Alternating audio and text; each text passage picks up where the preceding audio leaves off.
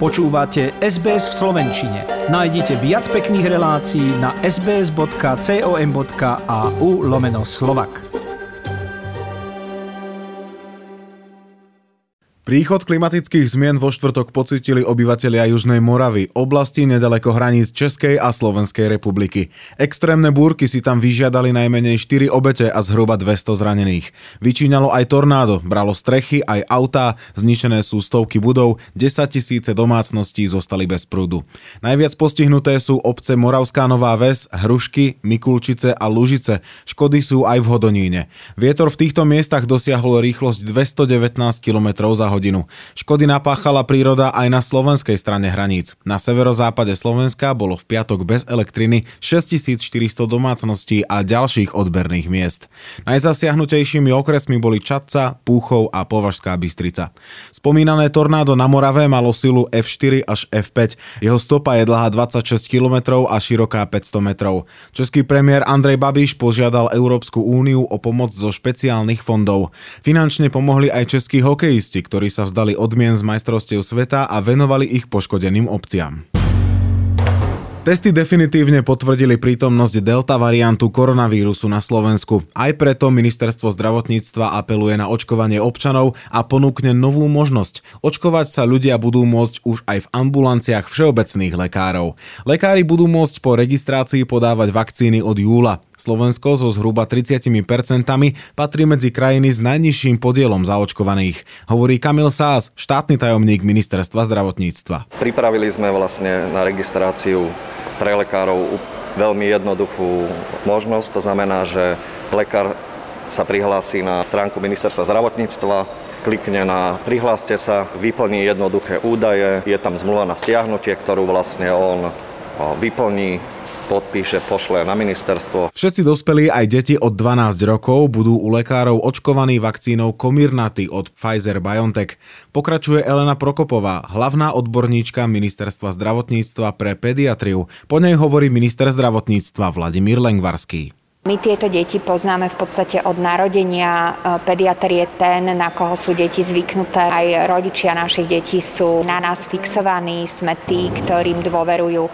Preto očkovanie v ambulanciách považujeme za veľmi dôležité. Chcem poprosiť všetkých všeobecných lekárov, pediatrov o pomoc pri očkovaní. Takisto chcem všetkých ubezpečiť, že prípadné vedľajšie e, následky, ktoré by po očkovaní mohli vzniknúť, naďalej znáša štát. Minister práce Milan Krajniak zastáva názor, aby sa v zariadeniach sociálnych služieb povinne očkovalo. Pravdepodobne by sa to týkalo nielen klientov, ale aj zamestnancov zariadení. Pomohlo by to v hroziacej ďalšej vlne pandémie zachrániť množstvo životov. Šéf rezortu zdravotníctva Vladimír Lengvarský už diskutuje s ministerkou spravodlivosti o právnych možnostiach povinného očkovania. Zatiaľ ho však preferovať nechce.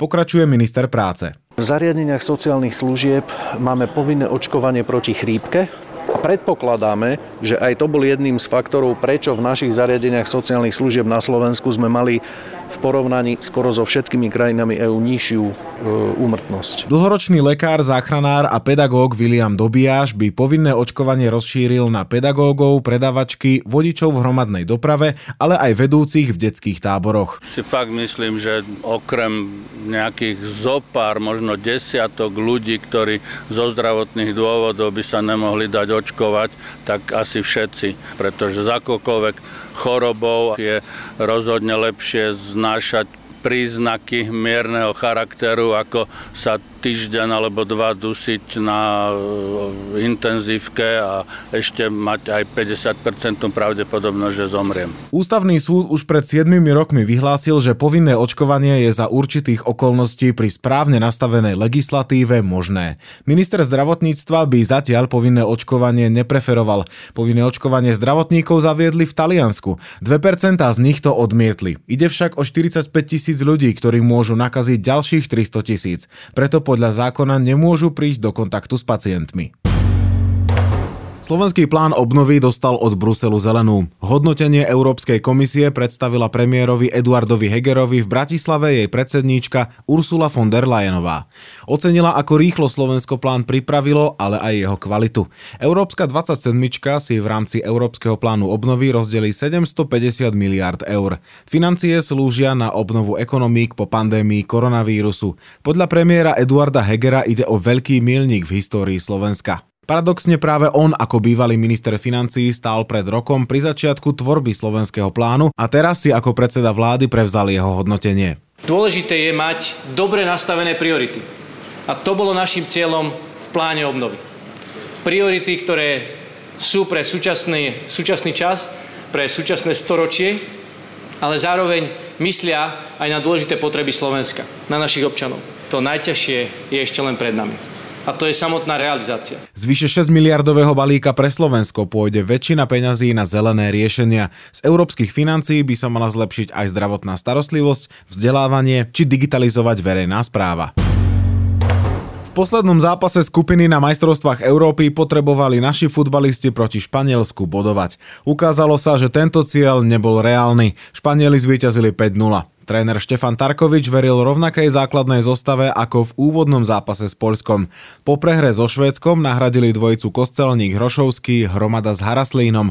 Slováci ustáli nápor favorita v prvej štvrťhodine, no definitívny zlom prišiel v 30. minúte po zaváhaní brankára Dúbravku. Druhý gól pridali Španieli v nadstavenom čase a ich jasná prevaha pokračovala aj v druhej polovici zápasu. Slováci ani raz nevystrelili na bránu a Španieli jasne dominovali aj 62% správnym držaním lopty. Počúvate SBS Rádio Slovak. Nasleduje citát z novín spred 30 rokov.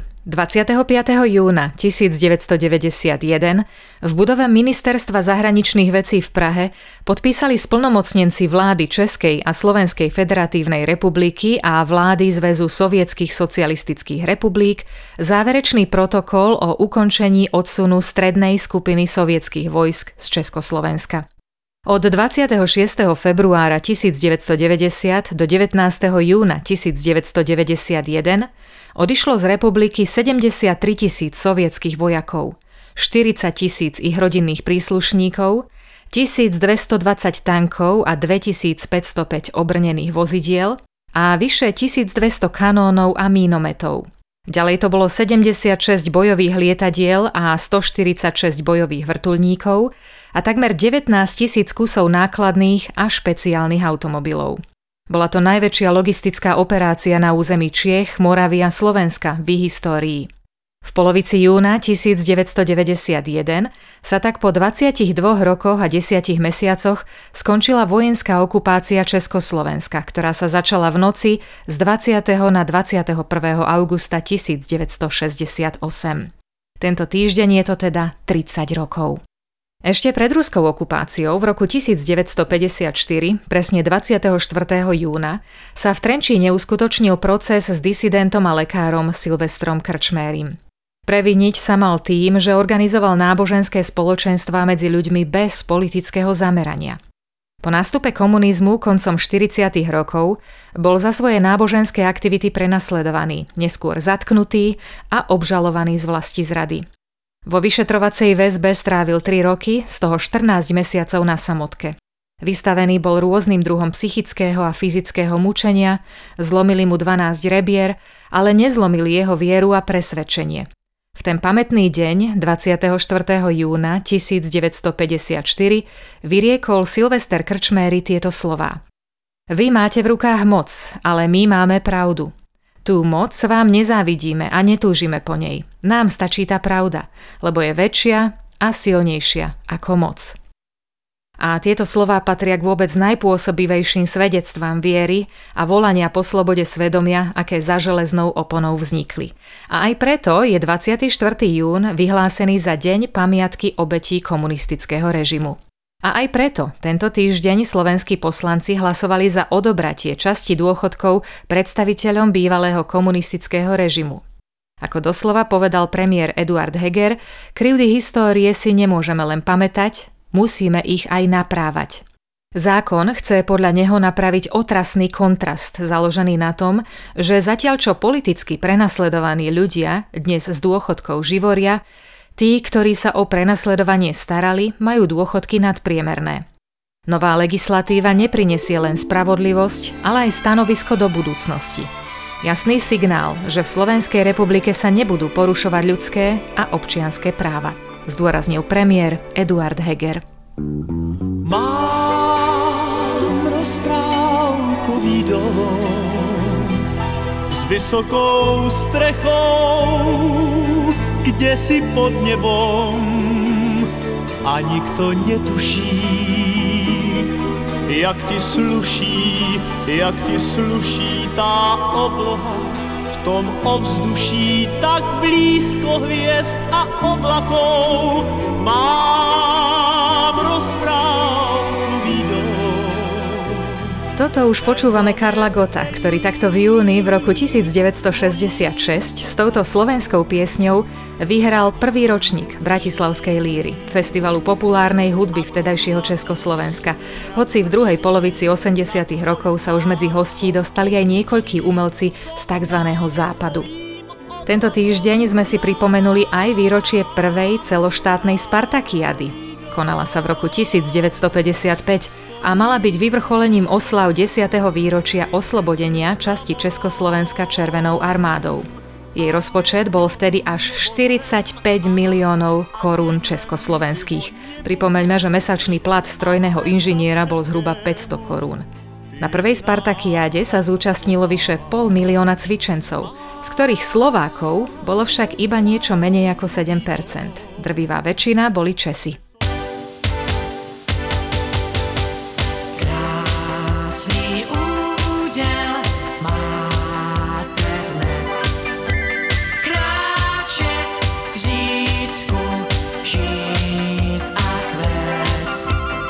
Spartakiády boli gigantickou propagandou vtedajšieho režimu, boli sprevádzané militantnou rétorikou a tí, ktorí sa ich odmietli zúčastniť, boli potrestaní zhoršenou známkou v škole.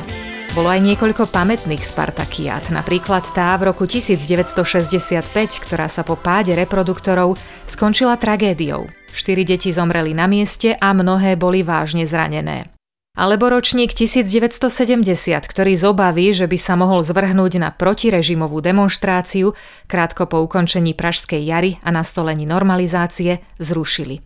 Pravda bola aj tá, že sa kvôli augustovým udalostiam z roku 1968 nestíhalo nacvičovať. Vôbec posledná Spartakiáda sa konala v roku 1985. Z iných udalostí tohto týždňa spomeniem 25. jún 1741, kedy bola Mária Terézia korunovaná za uhorskú kráľovnú. Stalo sa to v Bratislavskom dome svätého Martina. V roku 1973, 21. júna, sa narodila prvá slovenská prezidentka Zuzana Čaputová. 24. júna 1955 sa narodila diplomatka Anna Tureničová, ktorá koncom 90. rokov pôsobila ako charge d'affaires, teda vedúca diplomatickej misie 3. triedy u nás v Austrálii, v Kembere. No a v roku 1949, 22. júna, sa v Hontianských Moravciach narodil slovenský muzikant, komik, skladateľ, herec a veľký propagátor internetu Jaro Filip. Už dnes nie je medzi nami, ale jeho hudba je nesmrteľná. Chcete počuť viac relácií ako táto? Počúvajte cez Apple Podcast, Google Podcast, Spotify alebo kdekoľvek získajte svoj podcast.